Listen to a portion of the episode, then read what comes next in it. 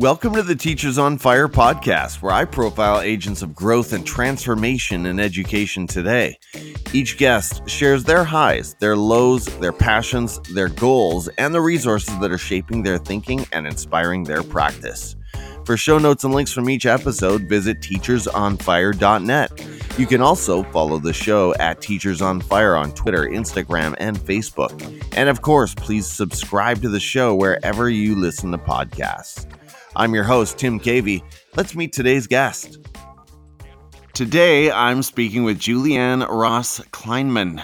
Julie is passionate about instructional technology to support teaching and learning, sharing what she's learned with others, and community service. Her focus for over 30 years as a member of Delta Sigma Theta Incorporated.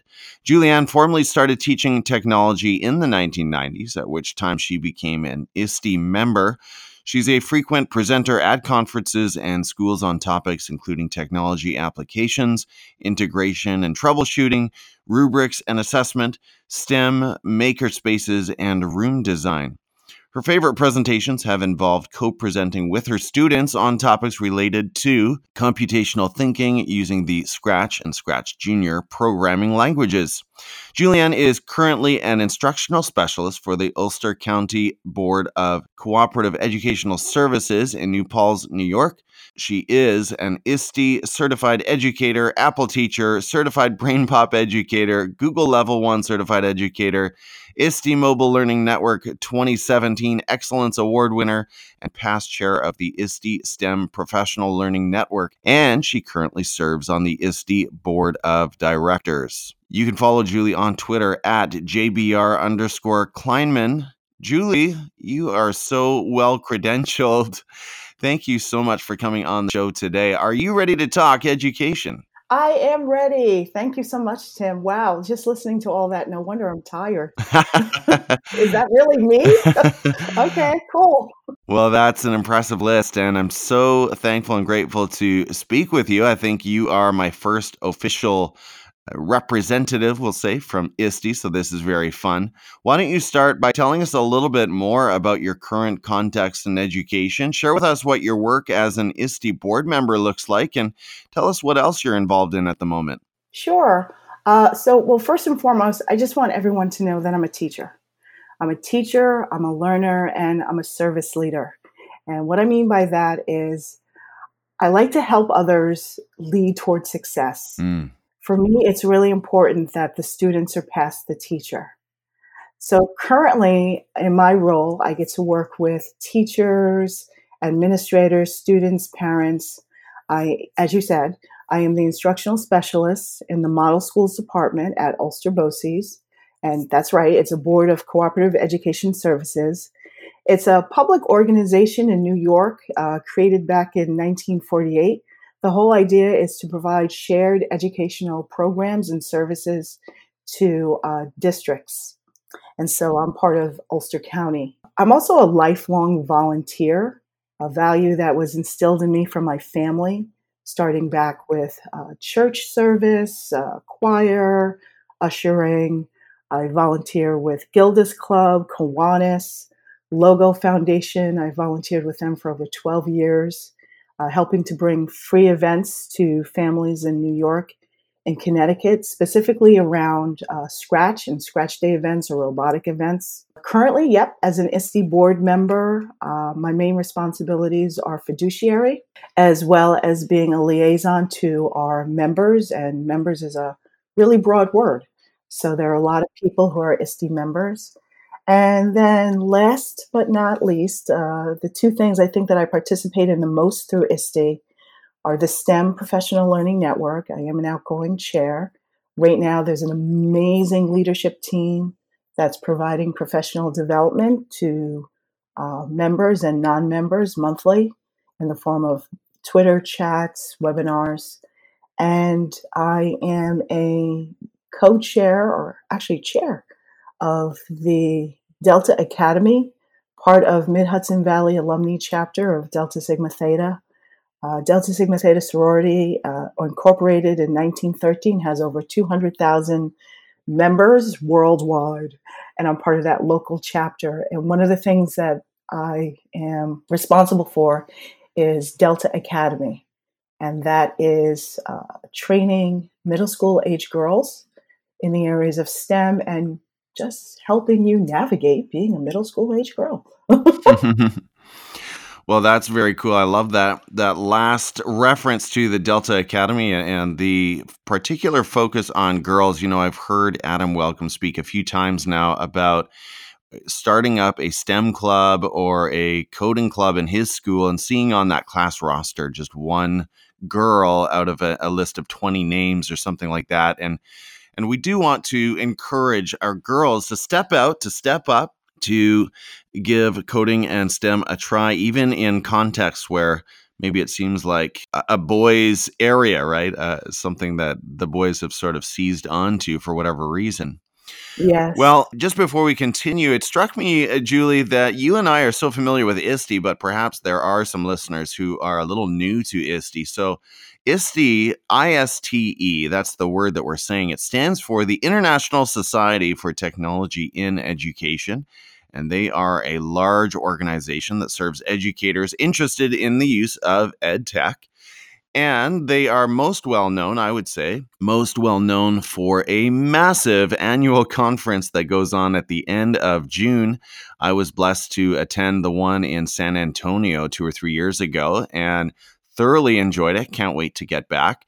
And of course, that's, if I can be so bold, maybe the flagship service that you offer. Is that fair to say? I, I think most people know us for that conference. And then the other thing that people typically know us for are the standards. Right, right. So the ISTE standards for students, standards for educators, leaders. But we are branching out with a uh, recent acquisition of EdSurge. Oh, yeah. And yeah, and so that's really cool. And the next thing that I think that people are really starting to know us for is ISTE certification. Mm. So, taking a deep dive into your learning and uh, reflecting on what you're doing and how it relates to the ISTE standards. So, we're trying to be a little more than just that one shot conference, and there are many conferences throughout the year now, and there's conferences within the conference. Uh, but I think you're right. The conference is still the thing that people know us well. I think followed by the standards, and now seems to be certification that acquisition of EdSurge is super exciting. I love, I mean, I'm currently subscribed to the EdSurge newsletter. I listen to their podcast and uh, I love what's coming out from them. So that's that just fits right in with the ISTE's mission and what you're all about. Well, Julie, I like to start with story time. As you know, I know you've heard a few episodes of the show. So, would you share with us about a low moment or an experience of adversity that you've faced somewhere in your teaching or education career, and then describe how you overcame it? So, yes, actually, I was listening to Daniel Bauer. I hope I'm pronouncing his last name correctly. And he told a story and he used the name Marie. And he talked about Marie uh, trying to drop a pebble into the ocean of change. Mm-hmm. And that's why she was hired. But when she tried to do that, there was a lot of pushback. And I think he used terms such as trying to get run out of town and, and felt that was really sad. So I can't say that I've been run out of town, but I can say that I've run out of some towns.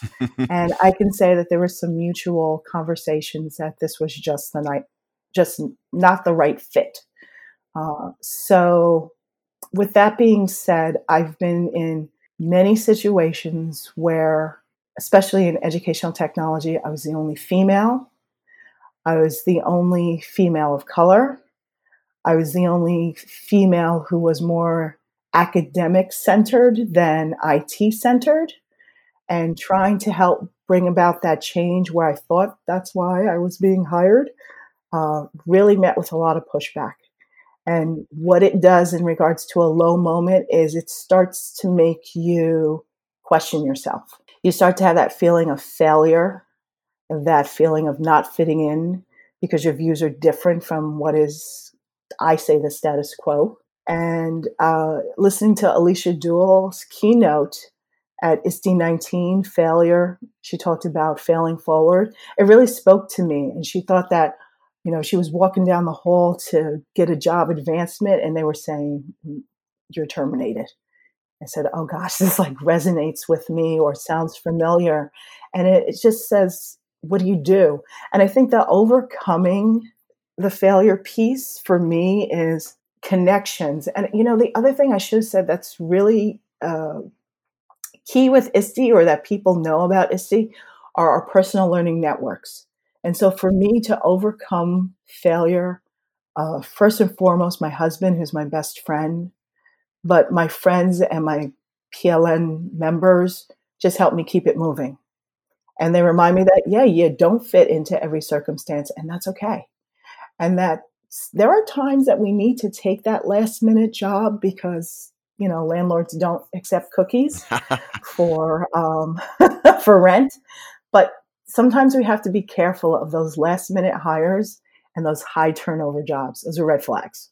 And so just keep it moving to get through those low situations but i've been in many of them well, I'm so glad that you did, as you say, keep it moving and you stayed in the game. You didn't bow out. And here you are representing, as you said, in, in some senses, a visible minority in a, a space that hasn't always, uh, and, and I'm sure you would say still needs to do better in terms of representing minorities. And ISTE strikes me as a very progressive organization, but I would assume even at ISTE, right, there is still some room for improvement. So I'm glad you stayed in the game, you stuck around, you kept on going with the important work that you're involved in. I think what's interesting uh, that's happened a lot of when I was failing at my job, I stayed with my outside organizations like ISTE, and I realized I wasn't failing there. So I said, "Well, this is this is odd. Why, why am I failing here?"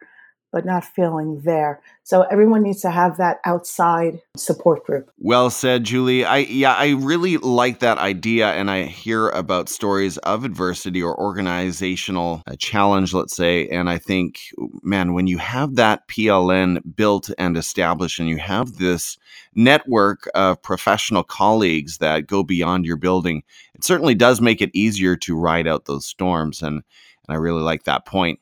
Well, Julie, a lot of your attention has focused on STEM and STEAM education. So tell us why those areas of learning interest you and where do you see STEM education moving in the future? So let's start with your entry into STEM education. How did that come about? Well, what's actually funny about that is um, I didn't want to be a teacher and I wasn't interested in STEM nor technology. and I fell into all of them uh, by somebody asking me if I would be interested in supporting uh, STEM projects. So, for example, I fell into STEM because of Simon Helton. He's the director of community engagement at ISTE. And at the time, the Math and Science Network was um, kind of at a struggle. And he asked a few members he noticed were very active on the ISTE boards if the when I say boards, it's discussion boards, if they would be interested in participating and being volunteers uh, with the STEM, with the sorry, it wasn't STEM at the time, with the Math and Science Network. So Jessica Shupek and I became extremely close friends. She's like a sister to me. And we said, well, instead of math and science, how about if we call it STEM? And from there, we just started pulling people who we saw were very active, people who were interested, and we started talking about STEM. And it was at the same time that many teachers were saying, okay, they want me to be the STEM coordinator at my school, and I don't know what that means. Can you help me? And so we collectively just collaborated together to provide professional development throughout the year. And as I said, the STEM PLN has grown from 400 members to over 4,000 and has a really strong leadership team right now. I think what I love most about STEM is it's um, it's PBL, uh, it's uh, computational thinking, it's problem solving, it's real world engineering design problems. It is finding solutions, and I love the integration of picture books. Uh, like Picture Perfect STEM by Emily Morgan and Karen Ansberry, or novel engineering through Tufts University, where people are using literature to help students get to STEM problems. I love AI, the incorporation of AI more and more into school. And I think the future, well, first, I think we need to look at our past to think about our future, looking at those inventions from the past, uh, the Great Wall of China, uh, Hanging Gardens of Babylon. We need to look at inventors of the past. And I think the future is leading more towards diversity, even in our entertainment, where we're watching fictional characters like Black Panther, but the whole movie is based on STEM. But then our real our real um, life heroes, such as the women in Hidden Figures. And I'm, I'm on a debate with my husband as to whether or not Harriet Tubman uh, incorporates STEM in what she's done, but we can definitely say she's a systems thinker. There was a huge problem that needed to be solved, and she had that empathy piece. And how did she go about trying to uh, move forward in helping to free others? So those are some of the ways that I fell into STEM, and I just love it. That is awesome. And I love what you're saying about Harriet Tubman. I mean, we see those competencies of problem solving and sort of addressing problems dynamically. As you say, that's the heart of STEM and computational thinking, right? Is uh, giving our learners challenges and saying, hey, you know, this is open ended. How are you going to solve this? And, and those are some of those life skills that are going to serve them well, not just in STEM spaces, but everywhere they turn in life. So, everywhere. Awesome yeah. stuff. Well, we hear a lot about equity and inclusion in education today. You just mentioned diversity, but as an ISTE board member yourself, explain what we mean when we use the term digital equity. What is it? Why is it important? And how can schools improve digital access for all learners? So, I am an ISTE board member. Um, we speak as one voice. So uh, the position and focus of the board is presented in public statements and they're posted on the ISTE website. What I can share with you is what, uh, and point you to actually on our website, is the initiatives by our CEO, Richie Culatta, and by the staff. And what we are talking about is DEI, diversity, equity, and inclusion. And there's actually a website on ISTE. And uh, one of the quotes says, this journey is an ongoing process, working with our staff, members, and partners. And they actually ask, or we actually ask, that you join us and share us in your thoughts. And there's a place where you can give suggestions.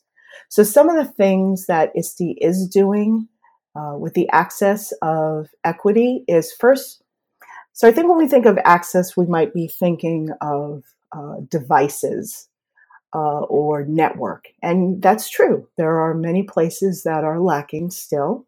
And I know we're partnering with people to continue that conversation. But ISTE is also, or, or more, that academic piece. And so when we're talking about diversity, equity, inclusion, we're really talking about first, let's train our staff at ISTE. Let's have pilot programs such as a piloting a conference scholarship program so that we can bring in more people of color, more diverse people to our conference. This year at uh, ISTE 19, there was a Equity Action Forum, and the whole idea behind the Equity Action Forum was to for people to come around and unpack big issues surrounding diversity, equity, and inclusion with a focus on action. So there's that STEM again, right? That engineering design process. What's the action around the question? So there are a few of us in uh, group 10, and our project is called Growing Me. A blog post will be coming out soon, and you'll see all the names of the members, and it'll give you a little information. Growing Me is a mentoring enterprise, and what we want to do is mentor people of color kind of give you the, oh, I wish somebody told me this. Microaggressions are a real thing, but how can we help get you into education and help move you forward in education? It's important that students see people that look like them as well as people that don't look like them. This is where we live. This is our world. Everyone is not the same. Everyone has those diverse um, understandings or diverse suggestions. And so that is something that ISTE is definitely working on to help move forward. So people can join by either becoming a mentor or becoming a mentee or giving other suggestions that they have to uh, ISTE, maybe in regards to speakers you would like to see or more activities that you would like to see that are focused around diversity. It's such important work. And one of the things that has occurred to me in the last year or two, even, is that this important work of diversity, equity, inclusion doesn't happen by accident. It requires intentionality, it, it, it requires a plan, and we need to be talking about it. it it's not something that will sort of just happen by accident if we're all nice to each other, right? So, you know, I, I look at my own school setting and and we're not doing a good enough job of representing students, as you say. And I think about, you know, the learners in my classroom and in the other classrooms around our middle school. And right now, we're not where we need to be. And so that only changes when leadership takes a concerted effort to put a plan into motion.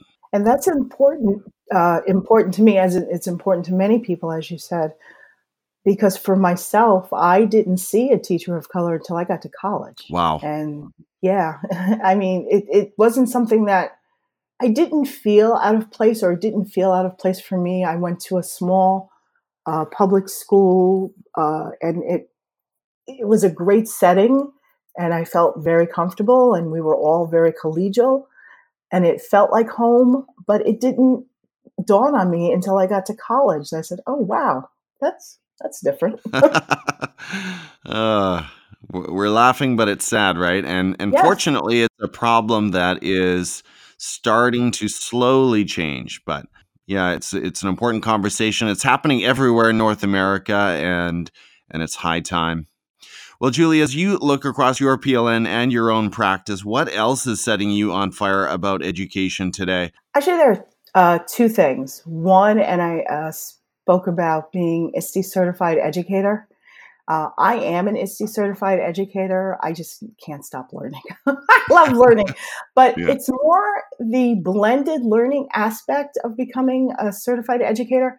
And what I mean is, when I go to conferences and I'll welcome people to the process and introduce myself as a board member and thank them for coming along, um, they'll they'll maybe come up to me after the fact and we'll start having conversation.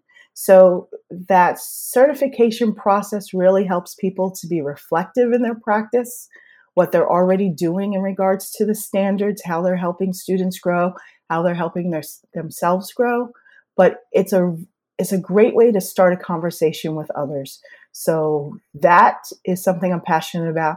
And i'm passionate about social emotional learning in education. And it it's maybe it's a new word. Um, we've we have been talking about the whole child, but I love that we're bringing that back into education as well.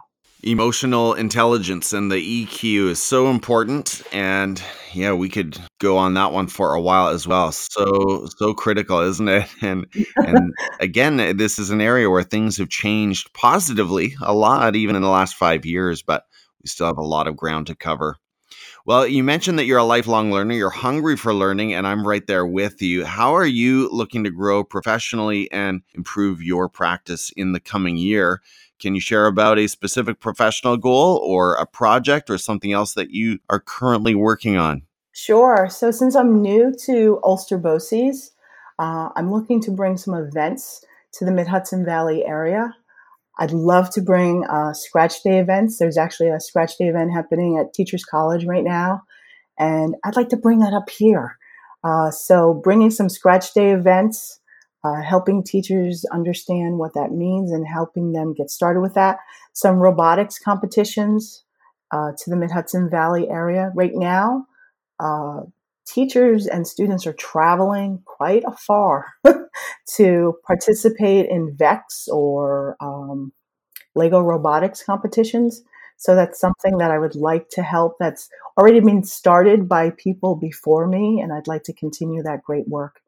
And right now, I'm working on some AI uh, blended learning opportunities at Ulster BOCES. Very, very fun. On that topic of AI, Julie, this is maybe a, a tangent, but I've been excited in the last week or two to hear that the some of the smart autocomplete functions that have started appearing in Gmail are coming into Google Docs. And oh, cool. I haven't yeah, I haven't seen those yet, but I feel like that is going to really transform literacy for for some learners as they you know as they put together communication and it i'm hoping it'll be something really really helpful for even some of my own eighth grade students you know the ones who are maybe a little slower to formulate some of their ideas. And uh, to me that is so exciting. And people and maybe critics might say that well that's not really preparing them for the real world but i feel like it is. I, I feel like that it is the world that they're moving into and yes we have to recognize that's our world is not what their world is or will be. Yeah, super exciting. So AI is not something we need to fear. no. Skynet hasn't taken over yet. Not yet. Um, and and right now it, it, it is really really exciting to see how AI in particular is improving learning outcomes. I, I love it. Well, outside of education, Julie, let's pull back the curtains on who you are as a person. What's another area of learning for you? What is it that ignites your passions outside of ISTE and brings you alive as a human being? Okay, so ever since I was a child, uh, again, like I said, this goes back to church. After church, there was always the opportunity for people to come together. And so my mother would always bake cakes and my aunt is oh, everyone knows my aunt is the amazing baker in our family but I would say that that ignites me as well. I'm not very far from the Culinary Institute, so I say one day I'm going to take a baking course. I love to watch all those silly uh, baking shows and cooking shows, but I would say baking is a passion of mine.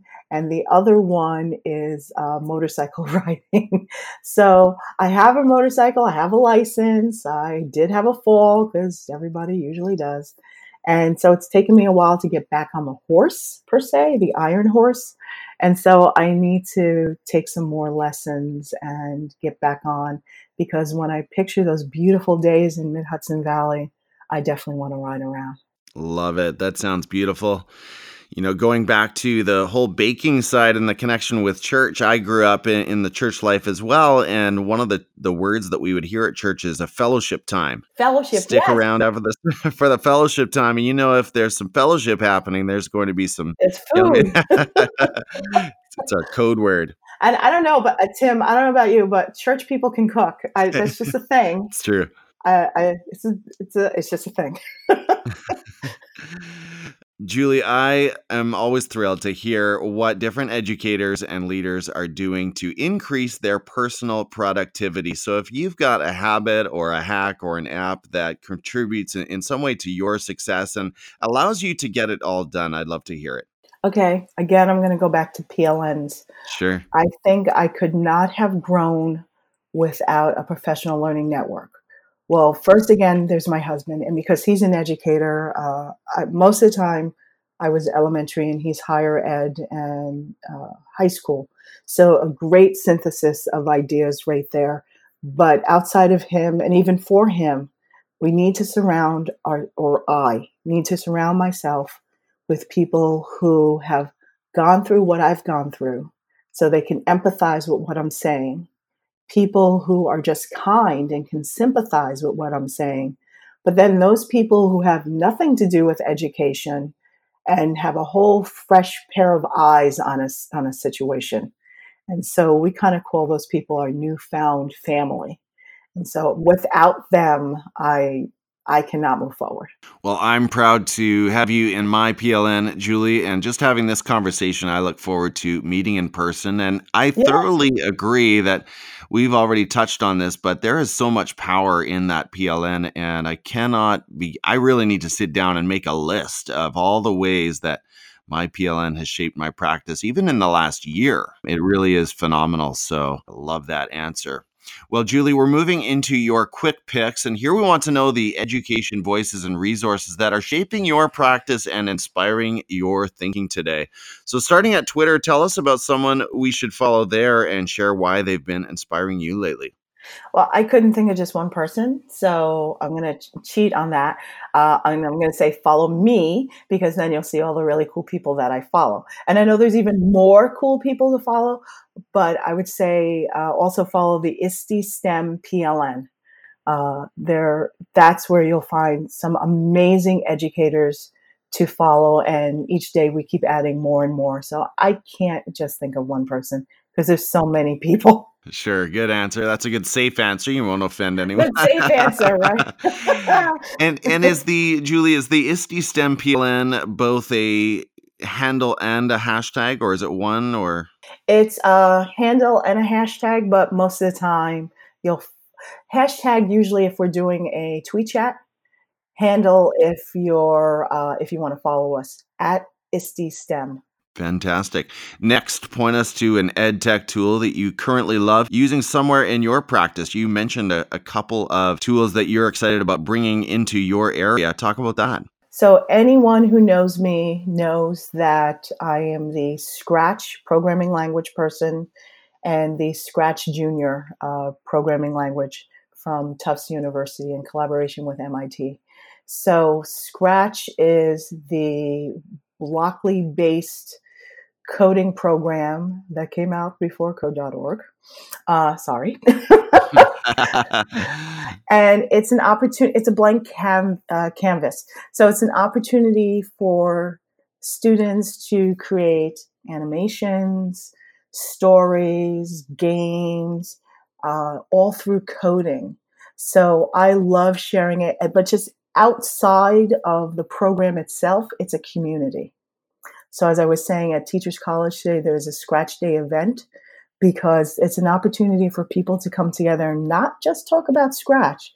Uh, and there are a thousand other peripherals like Makey Makey uh, that can connect and Legos that can connect with doing, you know, the virtual world and the physical world. But it really is that community. So again, I guess it's another PLN. Uh, it's a community of people who just speak the same language and really enjoy coding of all different types and just like to come together and share that knowledge with others.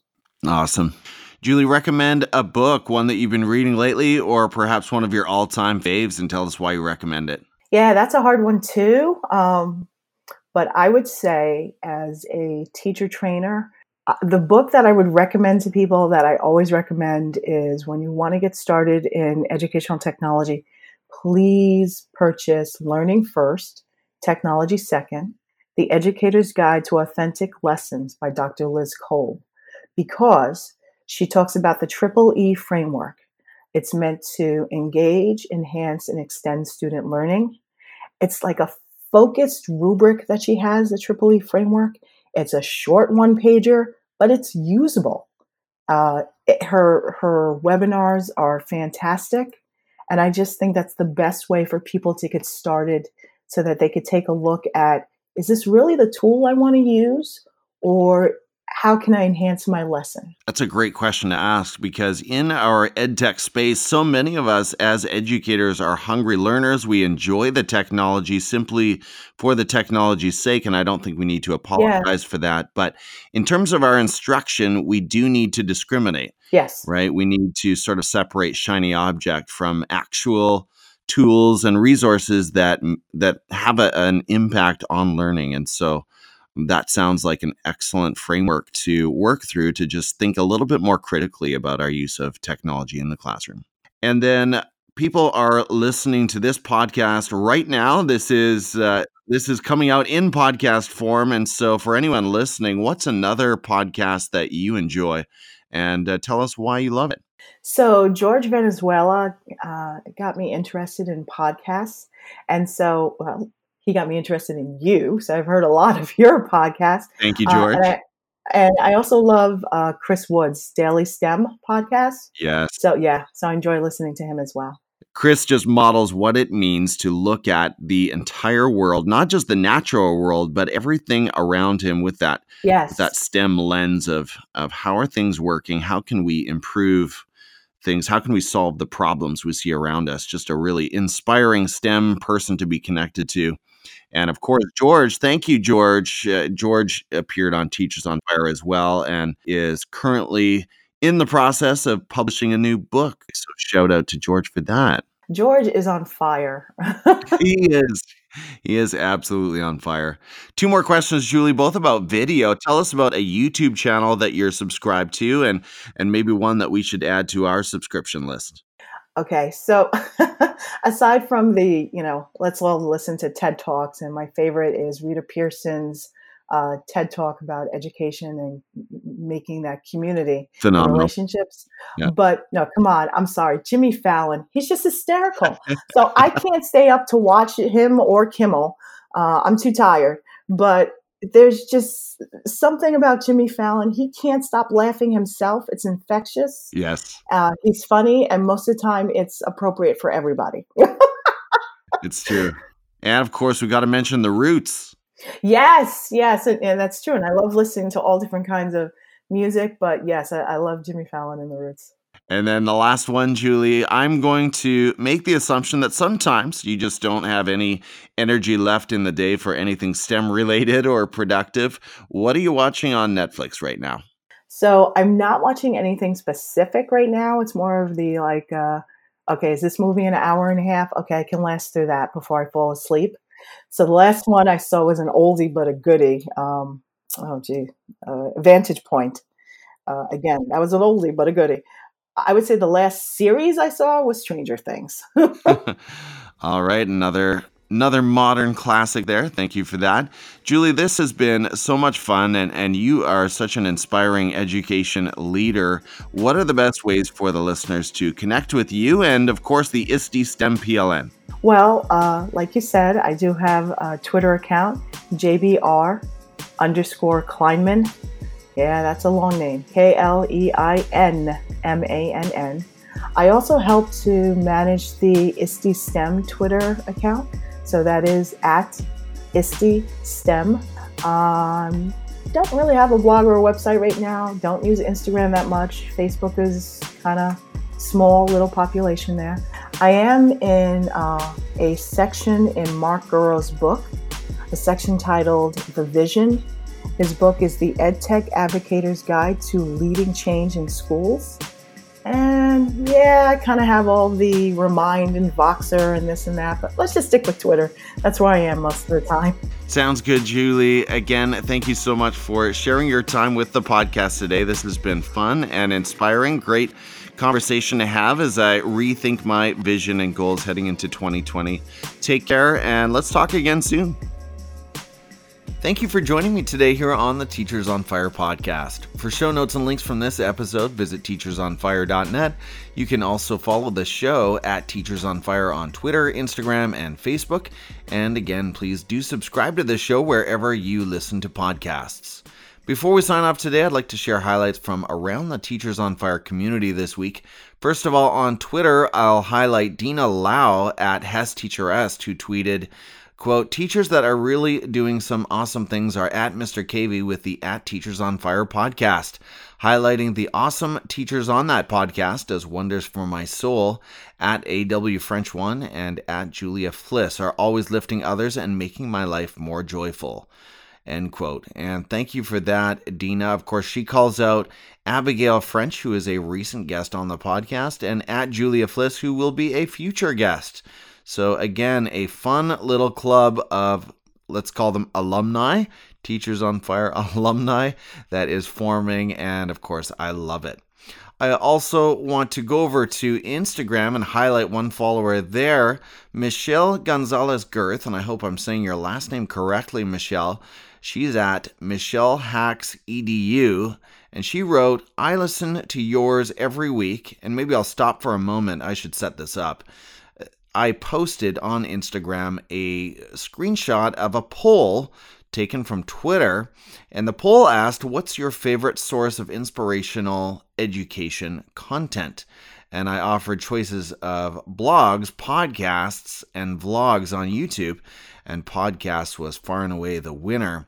So back to Michelle's comment, she wrote, I listen to yours every week, meaning podcast. And I've also added several from your suggestions. So incredibly grateful for this community and commitment to share knowledge and information. Well, that's exactly my vision, Michelle, and I'm so glad that you're finding value in the podcast and you're also listening to others.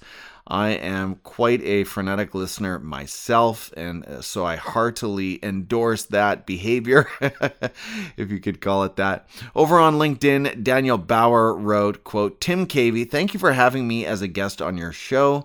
You are a class act, and I enjoyed talking vision, leadership, and education. End quote. Well, thank you for those kind words, Danny. And of course, I thoroughly enjoyed that episode with Daniel Bauer. What a visionary! And then on YouTube, don't get a lot of comments over there, but this week I did publish a vlog post, kind of a first for me. And it didn't go perfectly, but it sure was fun to make. Well, Dan Kreiness at Leader of Learning, that's the name of his channel, Leader of Learning. He's got another great podcast by that name. He wrote, Great reflection for the first in a series of vlogs.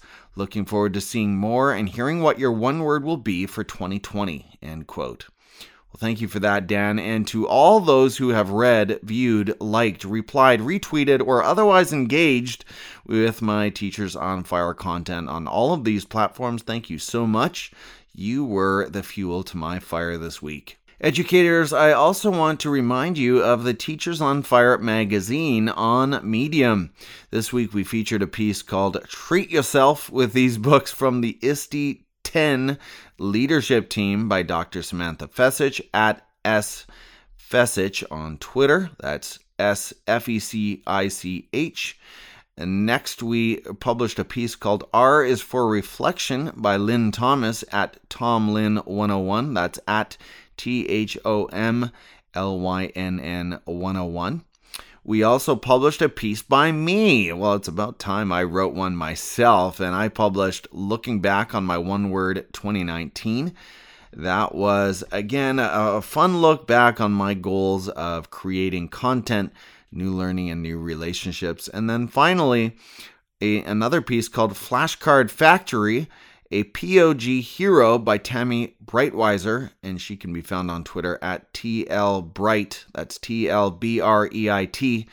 And by POG, of course, Tammy is referring to Portrait of a Graduate. Of course, more and more schools are coming up with this portrait or this description of what do we want our graduates to look like at the end of grade 12. What sort of skills and values do we want them to embody? And so she writes about how some of her recent work fits so neatly with those goals for their graduates.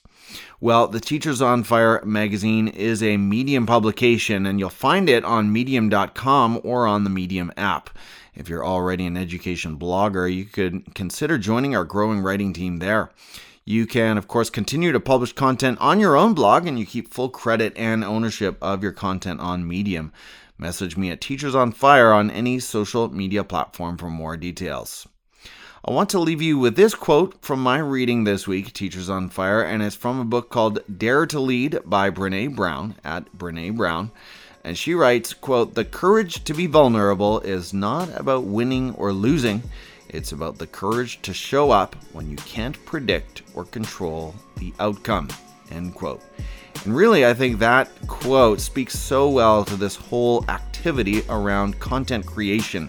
Whether it's blogging, vlogging, or podcasting, there's some courage involved because you can't always predict or control the outcome. You don't know if your content will be received, you don't know if you'll be trolled and hated on.